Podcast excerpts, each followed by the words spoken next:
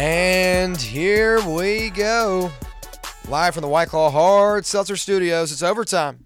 William Patterson, Dawson Wise, Max Pennell joining you hour number two on a Wednesday. 865-546-8200, your number if you want to hop in. Great first hour we just had. Now diving into a packed second hour as well. We'll do a little tournament watch, breaking down a couple of teams that we think deserve a little bit more credit after the top 16 teams were ranked by the NCAA committee. We'll look at a couple of SEC teams as well. We'll dive all into the tournament talk later on in the hour. We'll also take a look at the Wild Western Conference in the NBA.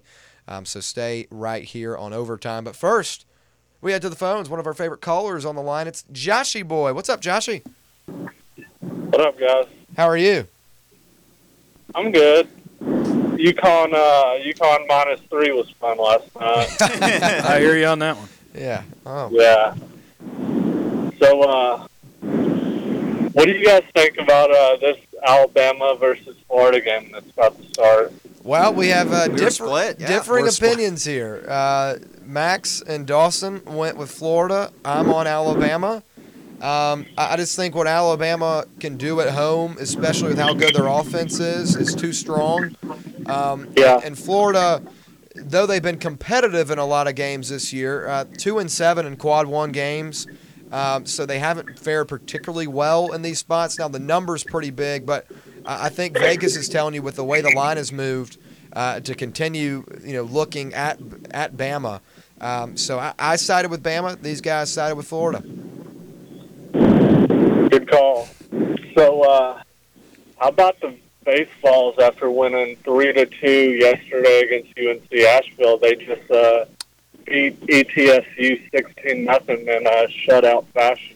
Yeah, great pitching from the guys yesterday. We talked about it in the first hour, getting a lot of younger guys involved, and Derek Schaefer, Andrew Benke, and Austin Hunley. All three of those guys performed pretty well. And then today you get the offense going on the bats, a huge bottom of the third where you put up 11 runs in one inning, especially with – two outs being on the board as well. Really impressive performance. This is a team that didn't start off last year too well, but started off this year on the right note in Texas, and now starts off the year on the right note at home. So good momentum. Yeah. I'd like to see a couple of these guys get involved. Matthew Dallas, a good night, another freshman pitcher. Good stuff. Kavaris Tears, how about him? Yeah, how about him? Yeah, he's been impressive. Yeah, he has been impressive.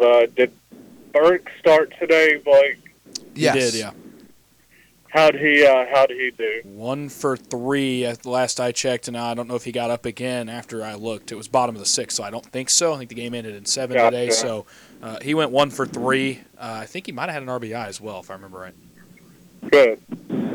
So how about the basketballs last night? It was a rough first half, but second half, they kind of pulled away against Missouri and went back and forth. But how about Tobey Awaka with 18 points, 10 rebounds, and Knecht with his first double-double as of all? Yeah, it wasn't the prettiest of games, but I think our takeaway was it was how you responded to adversity and what you did after that, and that's a 32-12 run to close that game out and at one point go up by double digits with about 4 minutes remaining in that game. You relied on Tobey Awaka, Dalton Knecht, and Jonas Adu. All three of those guys stepped up and made plays down the stretch, and you settled in defensively, were able to get stops. It won the prettiest of games, didn't shoot well, but it's the fact that you were able to respond, and I think that says a lot. Right. So we'll kind of look ahead towards Saturday for Texas A&M big game checker Thompson, and I know he probably won't have a look-ahead line until Friday. Kind of give me an idea. What do you think the line will be in that game? Maybe Tennessee -13, Tennessee -14 or something in that range? Yeah, we were thinking 10.5, 11.5 would be a fair opening line for it. Now, if it creeps up into the 13, 14, I wouldn't be surprised either. But considering this A&M team beat Tennessee a couple weeks ago, I couldn't expect it to be more than 15. I think you're looking anywhere between 10 and 15. And do you think Tennessee does the double Dalton Knecht thing again where in the off season they go out, get the St. Thomas kid from Northern Colorado in the off season? Yeah, you know, the St. Thomas guy is a guy that Jordan Moore told me about, and upon some information on him, he looks like he can be a very similar prospect and a very similar addition to Knecht. I think you're going to have to hit the portal and get another guy like Knecht, and I think you've got a great pitch for it too. Hey, we brought in one of the top talents in the country, brought him in, and look what he's done. He's averaging 25 points in SEC play, and is a lottery pick now on most big boards. That's how you make an impact, and that's how you make a pitch. He's been having a really good season this year for Northern Colorado. Yes, he has, and St. Thomas. Yes, he has. Yeah. So what do you guys think about this week for Tennessee, kind of like against Albany in baseball, kind of like get some of the other guys more playing time because Tennessee will probably win in easy fashion in most of these three-game sets against Albany. Have a good night. It's just going to be an extension of last night and today, but just more of a chance to do it in a three-game series. You're going to get to see more players in a three-game series. You'll get to obviously give your guys another run. I imagine that we'll see Xander Sechrist again on Sunday, I would think, in a series like this. Give him another chance to go a long distance on a Sunday. But other than that, I mean, get some of the young guys in like you did today and see what you've got. That's what these non-conference games are for, at least until Illinois comes to town. That's what these games are for. So I imagine it'll just be more of the same. Yeah, I kind of view it kind of as like glorified fall ball. Pretty much. You're just trying to get live pitching. You're just trying to get guys work out of the bullpen and on the mound, keep them on track with their throwing programs and all that, and you shouldn't have to worry too much. And I wouldn't hate, kind of like last night, if a game is competitive and it makes some guys, have to make plays in one of these games, say, okay, yeah, you're in a spot here where we need you to deliver at the plate or we need you to get a big out, just to kind of amplify the intensity around it. Let's do it now so we know we can do it later, right? Yeah. Joshy, thank you so much for your call. We always appreciate hearing from you. Now let's dive into the tournament and what we're calling in this segment the Tournament Watch. So on Saturday, the NCAA Division I Men's Basketball Committee debuted its Top 16 preview 3 weeks ahead of Selection Sunday. They've been doing this since 2017. Purdue, UConn, Houston, Arizona, the number one seeds. Two seeds were UNC, Tennessee, Marquette, Kansas. Three seeds, Bama, Baylor, Iowa State, Duke. Four seeds, Auburn, San Diego State, Illinois, and Wisconsin. According to the NCAA, 83% of teams included since the bracket preview began in 2017 have remained among the top four seeds. In each of the last 2 years, 15 of the early top 16 teams were still there when the tournament tipped off. Last year, all four of the early number one seeds and three of the number two seeds held on to their status. Nine of the top 16 moved two spots or less from the early reveal to the final seed list. So kind of digesting the committee giving these rankings out, these seeding out.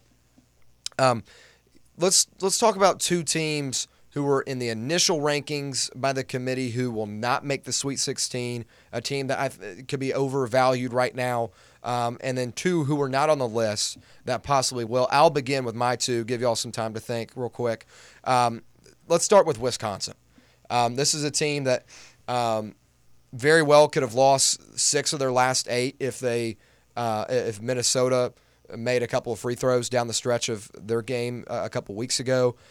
Heading into Tuesday's matchup with Maryland, very well. I mean, that was not a blowout either, a 4-point win for Wisconsin. Could have been 5 losses in 6 games. They're one of the worst defensive teams in defending the 3-point line, which come tournament time is a huge no-no. We were just talking earlier about how Tennessee has struggled. The Badgers, statistically, defending the 3, not good. And they don't force turnovers either. That's a team I worry about. San Diego State as well for me is my second team. I don't think will make it to the Sweet 16. They have too many offensive limitations. I know what they have defensively. But, obviously they had a great run last year. I don't see them replicating that this year. due to their offensive limitations. They're also not great down low defensively. One of the worst teams in the nation in perimeter, or not perimeter defense, defense inside the cylinder. They have a hard time defending the rim. Those would be my two teams that would not make it.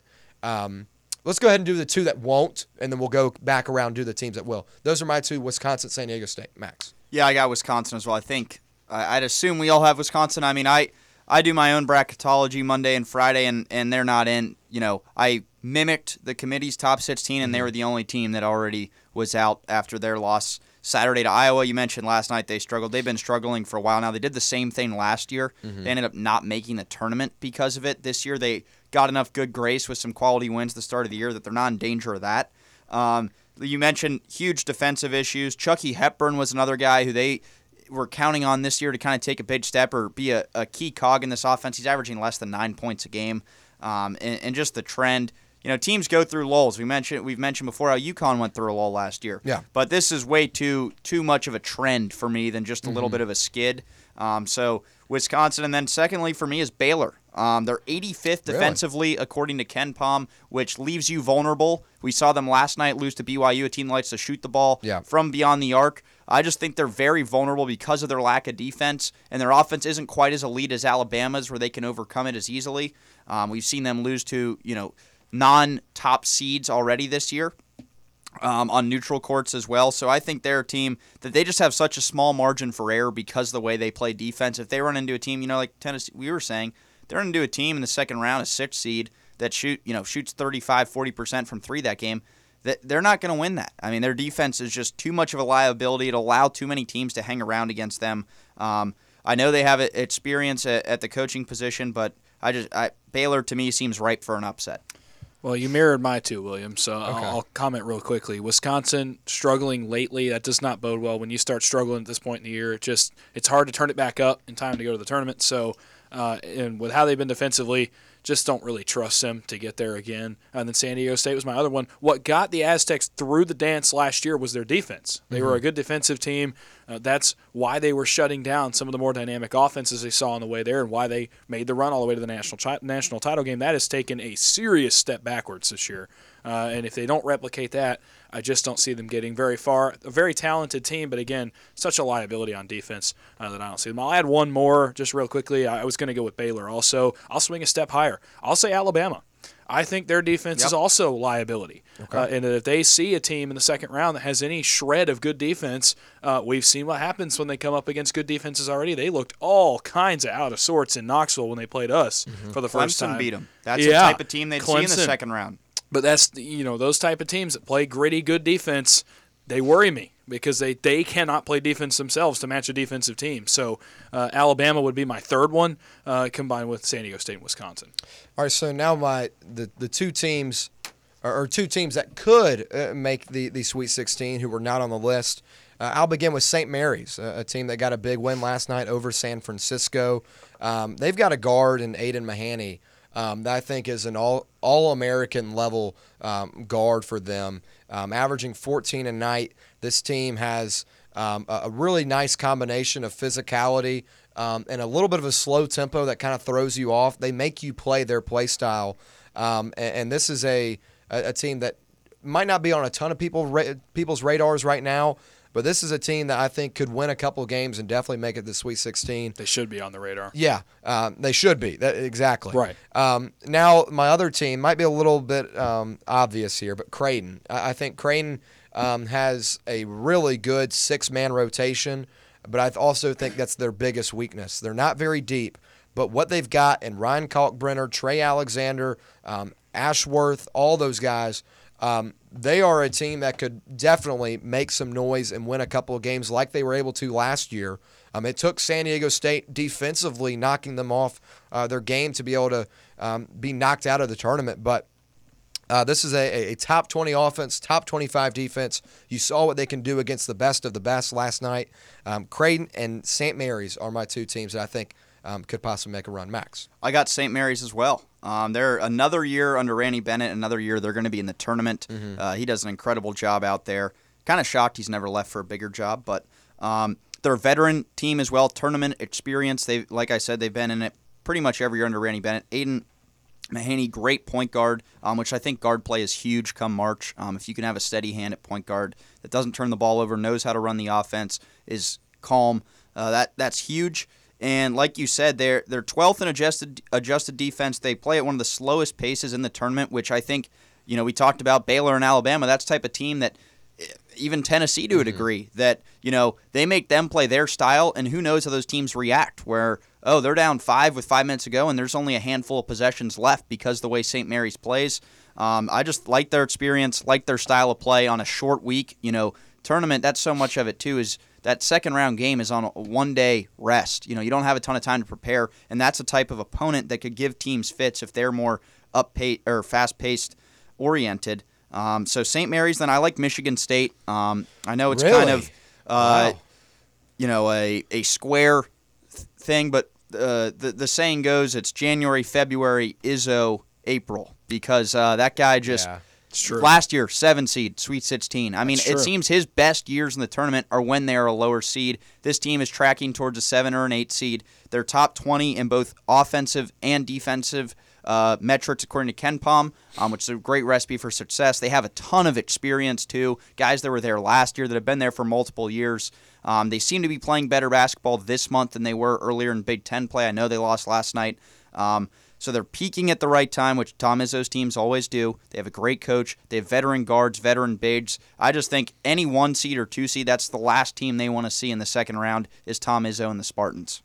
For me, Creighton was my first one. Pretty obvious. I think I'm surprised they're not yet a top 4 seed. I think they're easily one of the best 16 teams in college basketball. They especially are now. You talked about that veteran group, all averaging 17 or more a night. That's a really experienced group that's been there before, just got a big statement win, so I like them as well. The second one for me is the Florida Gators, and I think they could do so tonight. They could make their statement tonight. Now, Lunardi's already said they will climb to a 6 seed if they win in Tuscaloosa tonight, so a 6 seed, a lot better route for them to the Sweet 16 than where they are currently is an 8-9, having to play a 1 seed in the second round. I love their offensive scheme. They got 4 guards that are all scoring in double figures. Forward Samuel that averages 13 and 8 a night. They are very dynamic offensively. They can score all over the floor and are coming off a big win against Auburn, a double-digit win against Auburn on home floor. They beat Kentucky at Rupp back in January. They have the firepower to make a run, and I think they're one of the more fun teams. The other one I'll mention quickly, and I'm about to talk to them again in the mid-majors, is the Dayton Flyers. I'm again surprised to see them not in the top 16. Probably the best mid-major team, maybe outside of St. Mary's now. I think St. Mary's is getting close to that. Deron Holmes, 20 points a night. You don't find that many places in the country. They have a win over LSU this year, and they've played really great basketball. Now, they don't play in a great conference, but, again, that doesn't really matter when they get to the tournament as we've seen in the past. So, you know, on the topic of mid-majors, as you mentioned, Dayton, who is a team from a one-bid conference, so meaning like they have to win their conference in order to make it? And I think my example would be McNeese State. Will Wade, he's no stranger to March. You know, had success with VCU. They upset who was it as a 10 seed, or was it Oregon State? They upset. I think so. Upset them. Had success at LSU as well. This is a guy who has the Cowboys at 12-1 in their conference right now. McNeese State, I think, could be one of those, you know, 12, 13 seeds that pulls off an upset. Or I guess maybe not 12. A 14, 13 seed pulls off an upset against a 3 or a 4. I think you got to trust in Will Wade and his, I guess, his history in the tournament. Yeah, whenever they lose that game in March, that'll be the last game he coaches them at Nice State. I'm pretty confident in that. He's gonna take whatever, you know, Louisville, Ohio State. He's gonna take a job this year. I think enough time's passed since his violations at LSU and the game has changed. I got 2 that I was split on. Drake, I really like. They play in a very good mid-major conference, the Missouri Valley. Indiana State and Drake are both kind of in the conversation for at-larges. I don't think that Drake has a good enough case. They have 3 quad 1 wins. They beat a Nevada team who is, you know, should be a tournament team. We've talked about how good the Mountain West is. They're top 50 in the net and KenPom, and they have a guy, you know, I mentioned how guard play is huge. I also think, you know, and it's been in Tennessee sphere, it's been something we've wanted is a difference maker. A guy can create a shot, kind of pull you out of a drought offensively, whatever. That, you know, can go get it. You mentioned Deron Holmes at Dayton. That's another guy like that. They have Tucker DeVry, who was a top 100 recruit, really only went there because his dad is the head coach. He could be playing high major Power 5 basketball, and he averages 20 a game for them. He's a guy that's as good as anyone that they're playing against in the tournament, that is. So I really like Drake, and they've been there before. They were there last year, gave a Miami team. They went all the way to the Final Four, all they could handle in the first round, kind of some unfinished business. And then I like App State as well. Tough conference, another team. I like these teams despite one-bid conferences. They've been tested all year. They had to play James Madison, who is a team that beat Michigan State and is a 20-plus win team already this year. They beat Auburn as well at home. And they're top 40 defensively, and kind of like I was saying about St. Mary's, good defensively, slow tempo, which can cause teams on a short rest or less preparation a bit of fits. Well, I had St. Mary's written down. I forgot the West Coast Conference gets two bids. I have Dayton written down. I've already talked about them. I like the Flyers as well. I had App State written down too. The Mountaineers. I wrote several down in case either you guys took one or I just it slipped my mind who has multiple bids. The one that y'all did not get is out of the WAC Conference, and that is Grand Canyon. There we go. Yes. I just pulled them up. 24-2 this year. Tyen Grant Foster leads him for 19 a night. This is a team that loves to score points. Yes. 80 a game. And again, it's not a great conference, but they do have a win over San Diego State. Yes, they did. Earlier in the year, that's the team that ran to the title game. Their three main scorers are all scoring a really great clip, and it's a big matchup issue for one of those early seeds because they're the type of team to win their conference and come in really fired up. Like a Furman last year. Was it Furman that won in the first round last year? Like a team like that. They could just come in, they hit a few shots, and all of a sudden they're off and rolling. The Lopes, and I think least amount of losses in Division I basketball right now after UConn's loss last night. The only two-loss team. Is Bryce Drew coaching them? Yes, he is. Man. Which tells you how bad that Vanderbilt job is, I think, because he took them to the tournament, got fired, which in hindsight I bet they regret that. Look what he's doing there. Yeah, he'll get a better position now too. Yeah, they're 30th nationally in effective field goal percentage too. They're efficient. It just shows how unappealing that Vanderbilt job is. I'd be interested to see if they went out all the way to their conference title game if they would get an at-large bid, because they'd probably be at like 30-3, 31-3 with a win over a team in the field. They almost beat South Carolina. I would personally say they deserve San Francisco a too. Yes, yeah, it's a good team. I think that we might see them regardless as long as they don't slip up in regular season play between now and then. Yeah. Well, Indiana State, they were one of those teams that very well could have gotten an at-large bid regardless. They're probably – and now they lose to Illinois State, and that's something they can't afford. So, I mean, Grand Canyon, the conference they're playing in is probably not as good as Indiana State's conference. What are they even in? They're in Drake's conference. Drake's conference, Missouri Valley. They got Bradley's good. Drake's good. That Indiana State Drake conference title game will be like be a fun one. A first four game in March Madness. Yeah. Well, that was the case last year when it was Bradley versus Drake too. Yeah, winner get in. Winner gets the tournament. Yeah. Now focusing to the SEC real quick. Out of the teams, the SEC is going to put in the tournament most likely anywhere from 7 to 8. Who has the best chance to make it the farthest? Tennessee. I think, you look at their offensive and defensive ratings in KenPom, and they're the most balanced team in the SEC. Auburn is liked a lot by the computers, but they don't have the resume to back it up like Tennessee does in terms of high-quality wins. We've talked about Tennessee's warts, and certainly there are some, but they're still looked at as sixth best in the country by the committee. Despite those things, every team really beyond it feels like UConn and Purdue and maybe Houston is going to have some deficiencies, and I think their Tennessee's are less than Alabama's or Kentucky's or Auburn's deficiencies. So I think Tennessee, I think some of it will depend on draw, which you can't control how that's going to shake out. They also have the best player in the SEC, which we saw last night bailed us out. He can bail us out in a tournament game as well. So I think Tennessee is the most complete team, top to bottom, most balanced team, and has the best body of work as well. Yeah, I think it's Tennessee as well. If not, it's probably Auburn. Again, I don't think they have the resume, like Max said. But they're similar. They're good offensively, good defensively, a team that's balanced, good at both, can shut down teams. But it's just not as effective as Tennessee. The outsider for me, I think, is still Florida. They're just playing their best basketball. They're one of those teams that you see them peak really late in the year, and then they're that unlikely team that goes really deep in the tournament. That VCU team in 2011 comes to mind that went all the way to the Final Four as a 10 seed. They got hot late, and maybe not have had the talent that some of these teams do, but willed themselves into a deep run. So I think Florida's on that list as well. Yeah, I think Tennessee all around has the best chance. I do look at Auburn.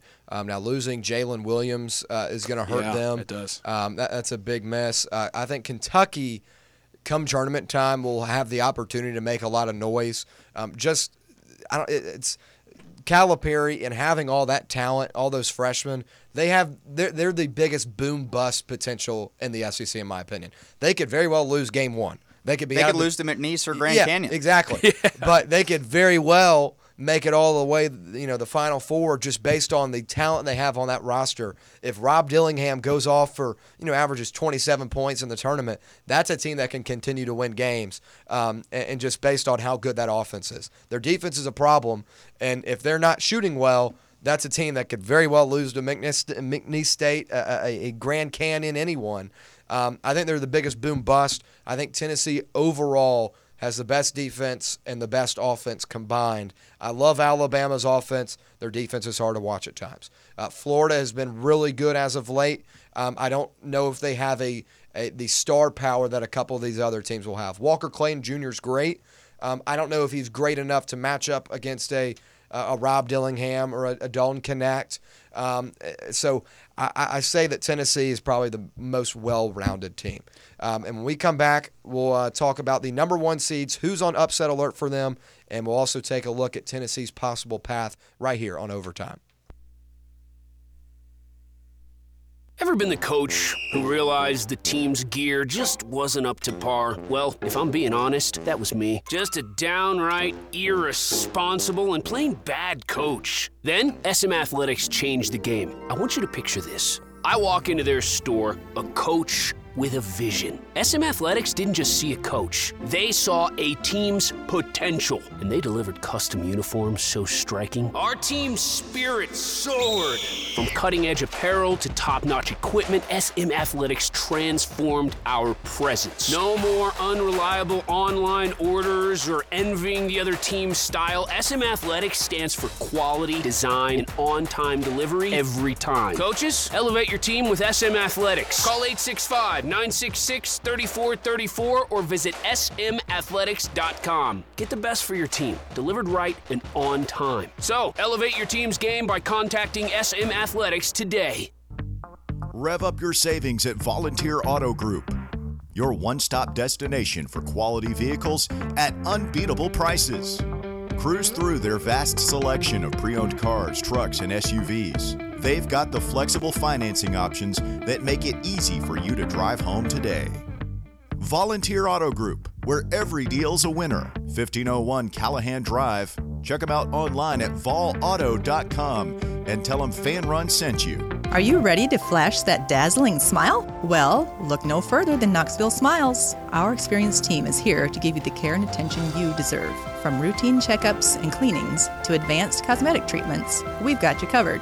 Say goodbye to dental worries and hello to a confident, radiant smile. Don't wait any longer. Schedule your appointment today and unlock the power of your smile. Call 865-539-1776 to schedule your appointment today or just visit KnoxvilleSmiles.com. You can live out your Master Chef dreams when you find a professional on Angie to tackle your dream kitchen remodel. Connect with skilled professionals to get all your home projects done well. Inside to outside, repairs to renovations.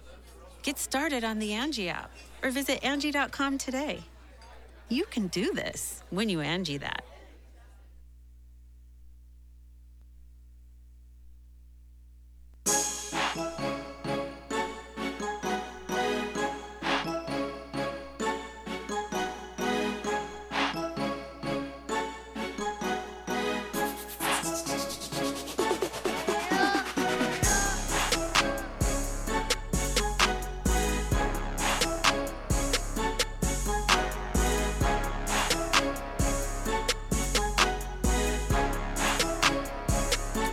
Back here on Overtime, back to the tournament talk. Great conversation. We'll continue it.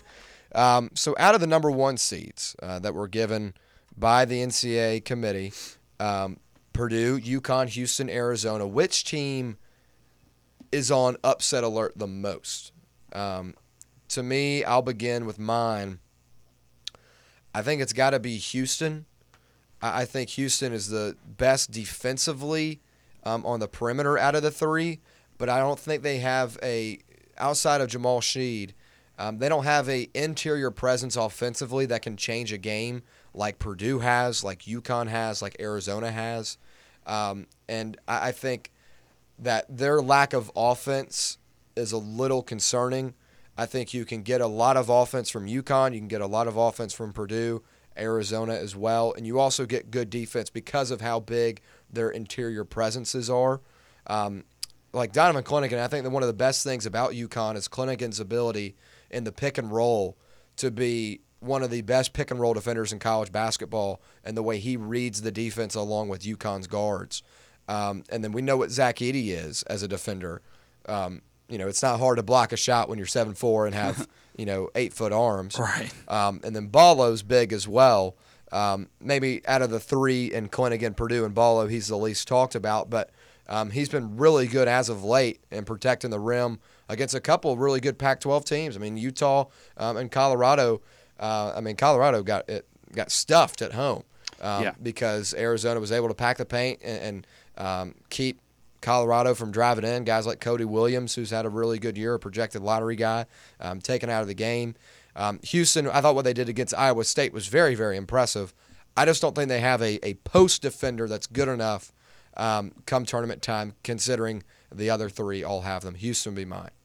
Yeah, I think when I was going over this, Houston – on paper would have been mine.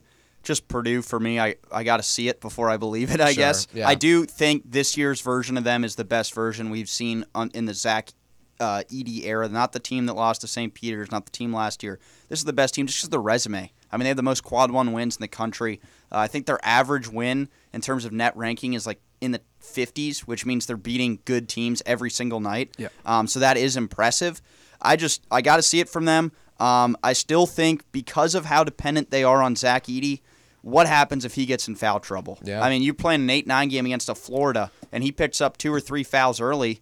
Well, you saw in the Ohio State game. Yeah. He got in trouble. They had to take him out. And they can't rep. There's nobody on that roster to replicate him, and so much of their offense runs through him that you don't have him on the court. They have to run a totally different scheme than what they usually do.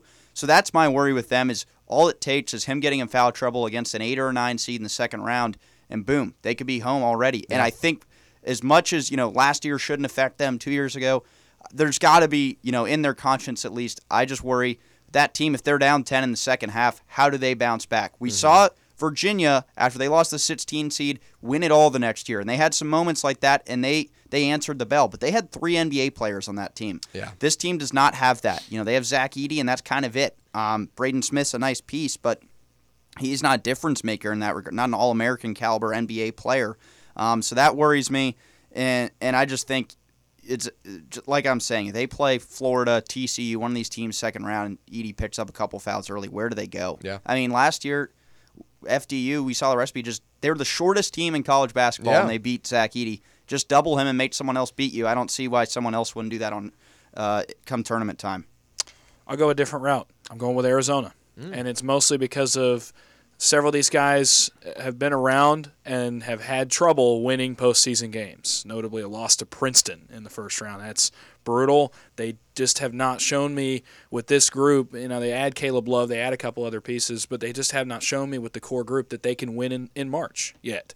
It's kind of like Purdue. I kind of have to see it to believe it. Now they're playing better now, but earlier in the season, yikes. Lost to Oregon State. A beatable team basically every night, it felt like. Mm-hmm. Pushed to the limit at home in several of these games as well by teams that just they had no business being in games with. And so until they make it consistent, I'm not completely sold on them. Now, Caleb Love has been there. He could probably carry you through a few of those tournament games. But other than that, you got guys that either haven't been there or guys that have lost to Princeton in the NCAA tournament. So for me, I take the pedigree, and I think it's probably Arizona. 95.5% of national champions since 2001 have led a top 21 KenPom offense pre-tournament. 90.9% of national champions since 2001 have had a top 31 KenPom defense pre-tournament.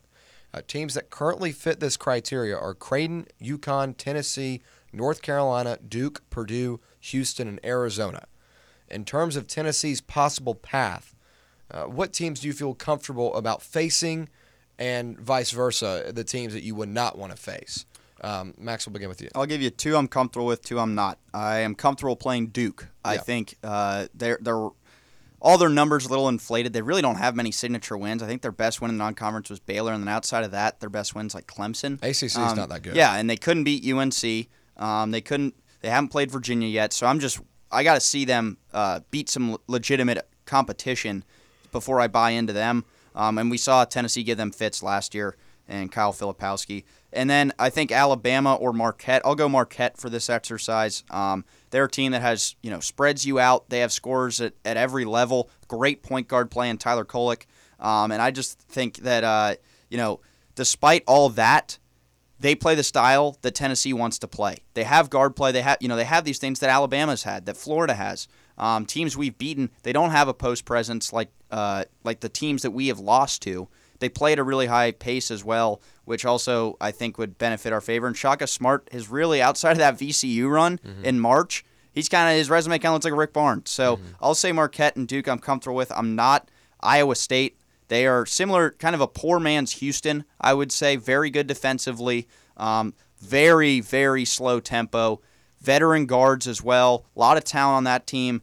They're just a team that I think is similar to, like I said, Houston are a better version of a Mississippi State or A&M, where they're going to keep the game low scoring, and they're going to get us in a rock fight, which I think is not what Tennessee wants to play, and UConn.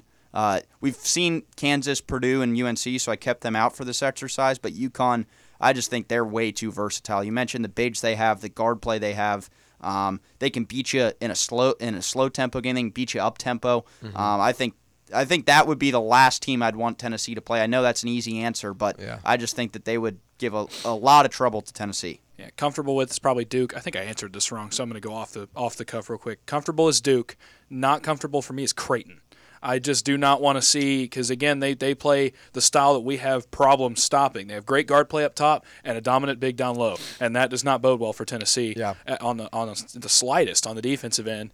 And then offensively, can we beat them down low with Jonas Adu? Can we shoot threes as well as we have? If we get into a shooting drought, where does that game go? So I don't like Creighton either. I thought you meant in terms of what the current path would be, which it has changed a little bit in the new bracketology. Currently, a Sweet 16 matchup for Tennessee would be with one of Baylor, Grand Canyon, or St. Mary's. None of those teams make me very comfortable. I'd say St. Mary's would give Tennessee. I don't. No, I'm telling you, I'm not comfortable playing any of those teams. My opinion. Baylor's good offensively. You get into a shootout, I don't know if you win that game. St. Mary's, just because of the style they play, really slow, make you play their tempo. Tennessee's not good in those types of games, as we've seen throughout this year. And then Grand Canyon, just if they get there, they become that FAU, Loyola, Chicago type team that we've lost to before. Yeah. Oregon State on multiple occasions. You get past that, you're probably seeing Purdue again. I don't mind that. I don't mind seeing Texas. Don't mind seeing Virginia if they get to the Elite Eight. But that Sweet 16 game, man, that worries me a lot. Yeah.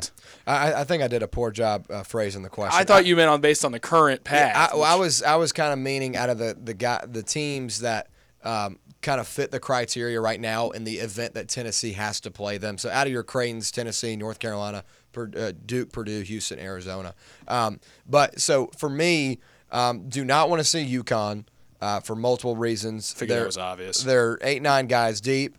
They follow the same blueprint that they had last year. They retain a lot of key players like Trisha Newton and Donovan Clenivigan and Alex Caravan. They bring guys in through the portal, and Cam Spencer, a guy averaging 15 a night for them. It's like 45% from three. Yeah.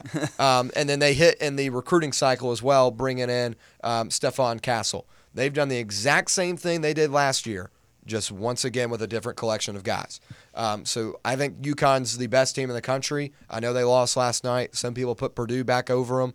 I know Purdue's wins are a little bit better, but I think UConn's the best team in basketball. So would not want to see Creighton either. I think it'd be a very similar game in terms of the amount of depth and amount of guys you can go to. I think Tennessee's going to try and shrink up their rotations a little bit come tournament time, because I don't know if you're going to be seeing guys like Cameron Carr get minutes and Estrella get minutes come tournament. I want them to, But I don't think you've seen enough track record from this year to be able to be comfortable in putting them out. Someone's in foul trouble if they're playing. Yes, exactly. So I think it'd be an even matchup in that sense that Creighton only goes about 7 guys deep. Tennessee would probably do the same. Creighton's got a lot of veterans, guys that have played it for multiple seasons. Tennessee does as well, but their guard play and Schreierman and Ashford, those guys can shoot very well. Kalkbrenner is a X factor for any team in basketball. That's a tough team to beat. Arizona I'd throw in there as well. I think they have a unique blend of shooting experience and size, but I think Creighton and UConn would be 2 teams that would just be a bad rap for Tennessee. I would not mind playing North Carolina again. I think it's tough to beat the same team twice in any sport. And also, I think North Carolina just really took advantage of early season play, especially playing at home. You play that game now and UNC doesn't shoot the way they did in that first matchup, it's a totally different game. So I would be comfortable playing North Carolina, be comfortable playing Duke. I think Filipowski's a great player. I think Proctor's a great player. But I don't think their collection as a group is that threatening. They don't do one thing really, really well. They don't do one thing really, really bad. And their conference, let's be frank, it sucks. So it's not like they're playing big teams night in and night out. And they've had fire drills multiple times this season where they've gone down the wire with a Clemson team. That is very limited in the perimeter offensively. They've had a couple instances. I can't think of the other ones off the top of my head. Lost to Georgia Tech, yeah. Josh Pastors all stopping grounds, beat them. Duke and UNC, I know the 2 Blue Bloods, having the 2 Blue Bloods as a team you wouldn't mind playing, but I just think when you look at the rematch with North Carolina and what Duke's pumped out this season, I think out of the group that fits the criteria, those would be the 2 I would not be concerned about playing. All right, anything to add before we head to the break? No. Good deal. All right, when we come back, we'll talk about the Wild Western Conference in the NBA right here on Overtime. White Claw delivers a wave of pure refreshment and a variety of flavors. From the originals like black cherry and mango to new flavors like passion fruit and blackberry. Crafted using our unique brew pure process, White Claw delivers a crisp taste with only 100 calories, 5% alcohol, and only 2 grams of carbs. Check out your favorite retailer in store or online for White Claw variety packs, single flavor packs, and 16-ounce single-serve cans. White Claw Hard Seltzer. Please drink responsibly. Are you ready to play hard and work harder? Are you looking to take the next step in your career with a company who celebrates hard work and appreciates those who do it? Then it's time to join the movement at Axel Logistics. Axel is looking to expand their award-winning sales team with logistics consultants who are outgoing, ambitious, and thrive in a fast-paced environment. If that sounds like you, visit axellogistics.com to learn more. Make sure you tell them you heard about it on Fan Run Radio. Axel Logistics, now is your time.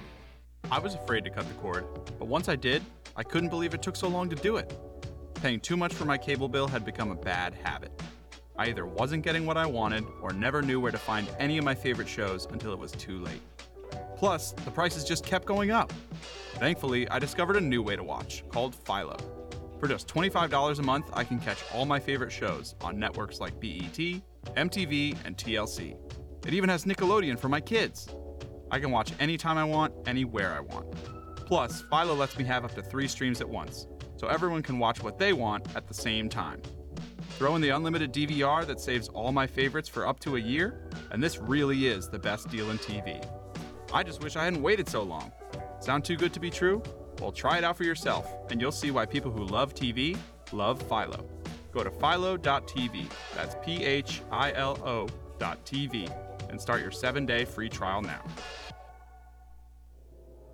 Are you tired of looking at that piece of furniture that is wore down but you don't want to get rid of it? Go see our friends at Sun Upholstery and Fabric.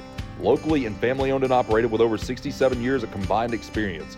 Located at 8913 Oak Ridge Highway. Give them a call today at 865-237-3272 or visit them online at fabricsun.com. That's fabricsun.com, and be sure to tell Stan that you heard about him right here on Fan Run Radio.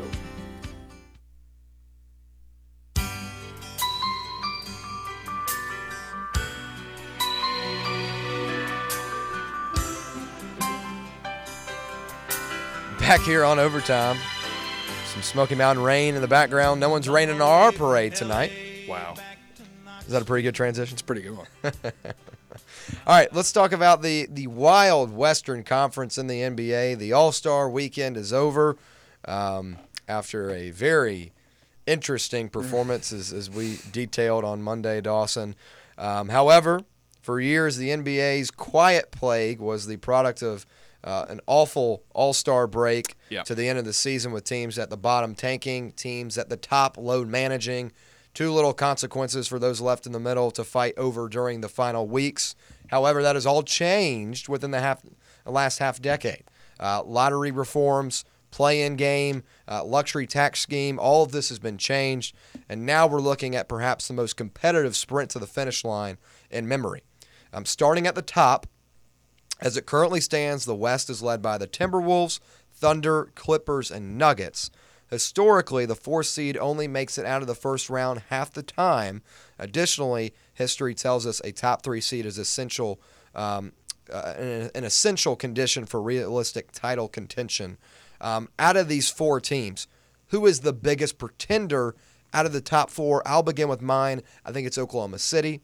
This is a team that reminds me a lot of the Memphis Grizzlies. A young team that has had a great regular season. Young teams perform really well in the regular season. The veteran teams know that they can get up for some games, kind of take off other nights, but they turn it up and turn it on right at the end of the season and right into the playoffs. The Thunder have been go, go, go, go, go all year long. I think come playoff time, if you face – if the Thunder are a 2-seed or a 3-seed and they're matched up against a team – like the Lakers or like the Warriors or a team with a lot of experienced veterans like the Suns possibly. I think this smells trouble for them. I think they're great. I think they're an up-and-coming team in the NBA. But historically, young teams don't do well in the playoffs. Just ask the Kings what they did last year. Right. Max. Yeah, I mean, I was going to go Thunder as well. I'll go Timberwolves. Kind of, they're not as young as Oklahoma City, but they still lack that playoff experience. They've yet to win, advance out of the second round in the Western Conference with this group of players. So kind of same basis. I just got to see it from them. It feels like in the NBA too, especially, there's kind of a natural progression with franchises unless you add a ton in free agency where you're building your – I mean, the Bucks are a great example of that. The Celtics seem to be on the cusp of that as well. The Warriors were. So it feels like a year where the Timberwolves very good. I expect them to win a series or two, but I just think kind of like you were saying with Oklahoma City, when they get stacked up against a team that's been there before, has the experience, knows what it takes, hasn't been going all in for the regular season to get this 1 seed like Minnesota is, that they'll run into some trouble. Very good team, but just think they're a year or two away from – they got to get some more experience under their belt. I guess we'll all three go different routes then. I would have gone with the Thunder too before the trade deadline. Now, they get a couple veteran pieces at the trade deadline I think will help on that front. So I'm going to go with the LA Clippers, and it's for consistency's sake. Back-to-back losses to Minnesota over the past several weeks, not just been able to consistently beat playoff teams. Losses to several teams that are down towards the bottom of the Western Conference or in that play-in, Lakers. They've lost to the Cavs. Now the Cavs have been playing excellent basketball recently, but still a loss to another playoff team. New Orleans, they've lost a couple times to the Pelicans in the last several weeks. So for me, it's number one, consistency, and number two, again, a group that I just don't think has done very much in the postseason. I can't remember. I get my years mixed up in the NBA because the playoffs all run together. But last year was the year they lost the Suns in the first round. Correct. Right? So in 6 games there with a roster that, for me being a Suns guy, probably should not have won that series. Yeah. A Clippers roster that they built to win playoff series that doesn't even get out of the first round. And they've had problems ever since they made the Western Conference Finals in 2013. So I just haven't seen it from them yet either. Again, they may turn it on at the end of the year. They got veteran guys that have been there before. But for me right now, it's the Clippers. Yeah, there's a reason why they're building a camel clinic next to that new stadium. Yeah. So let's talk about the pile-up now. How the race for the top 4 in the conference breaks down has the most big-picture impact on the season's title race. But I'm not sure it's one of the most immediate interests. For that, we have to look at the 6-car pile-up that we've got immediately behind the 4 powerhouses this regular season. As long as LeBron and Steph are still the needle-moving names in basketball, the Lakers and Warriors will stay prominent. But then you're also intertwined with the Mavericks, Pelicans, Kings, and Suns. and a fascinating medley of flawed teams headlined by elite star talent.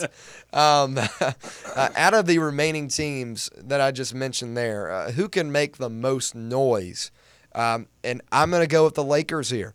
I think the Lakers have a roster that is built to win come playoff time. Plenty of veterans. The problem is they just haven't been healthy. If they're able to get healthy, the funniest thing about this team, LeBron and AD have been healthy.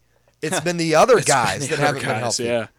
If they're able to get healthy, I think this is a team that could make as deep of a run as they did last year. They added to last year's unit and got better. Teron Prince, Gabe Vincent, those are guys that are difference makers come playoff time. You can switch in and out of a rotation. I think it's the Lakers could make the most noise out of this group, Max. You know, I'm going to go a different route. I'm not going to go with the as much veteran, been there before. I'm going to go with the Kings. It felt like last year they're kind of on the cusp of something. They pushed Golden State to 7 games, I believe. Yeah. Was that the second or first round? First round. Yeah. So they feel like a team that's meant to take the next step. Like I was talking about, we got to see from Minnesota and Oklahoma City. Right. I feel like Sacramento is in position to do that. They've been there before now. The lights won't be too bright. De'Aaron Fox is an electric point guard. Another year of dominant play from Domantas Sabonis. One of the biggest all-star snubs, in my opinion. Yeah. Terrific year. Harrison Barnes, a veteran guy. I think they have a nice blend of talent. They can beat you down low with Domantas Sabonis, and they have the fastest point guard in the NBA in De'Aaron Fox. Davion Mitchell, we saw what he did in college, now doing it at the NBA, an elite defender. I just feel like this team is meant to take that next step, win a series, possibly 2 if they get the right matchup. All right. Is this biased? Yeah, probably. I'm going to take my hometown Phoenix Suns. And it's partly because of veterans, guys that have been there. Kevin Durant is an NBA champion. He's been there before. Devin Booker has been to the finals before as well. They've got a couple players still lingering around the organization that have been there, done that, and a couple that have played really well. They're figuring it out. Earlier in the year, I would not have said this because for a long time, they just did not mesh as mainly a big three. It felt like one guy was always trying to force it, and all of them were trying to force it on every night. Now they've kind of gotten to a point where, okay, Book's hot, let's feed him. You know, we'll fill in where we need to. But they're being able to find the hot hand and mesh this team really well. They're playing good basketball all of a sudden. And that helps. Their supporting cast has been good as well. Nurkic has had a good year. I did not expect much out of him. Did not like that trade personally in the offseason. Grayson Allen has been excellent for them, kind of filling in a couple holes when they need to. He's a guy that's been there, done that before in Milwaukee. Josh Okogie's been a bench mainstay for them for 3-4 years now. But again, putting up decent numbers, and they're playing their best basketball at the right time again and have plenty of veteran experience knowing what to do in the playoffs to win a couple series and get back. So is it biased? Am I on a soapbox? Yeah, a little bit, but I'm going to take the Phoenix Suns. All right, that's what fandom's about. You have to be confident in your teams. I wish I could be having a conversation about the Grizzlies' playoff chances right now. Unfortunately, we don't have that opportunity. And we're out of time anyway, so I couldn't have done it even if we had the opportunity. That's going to wrap us up here on Overtime. William Patterson, Dawson Wise, Max Pennell, thank you so much for tuning in. We appreciate it. We'll see you tomorrow.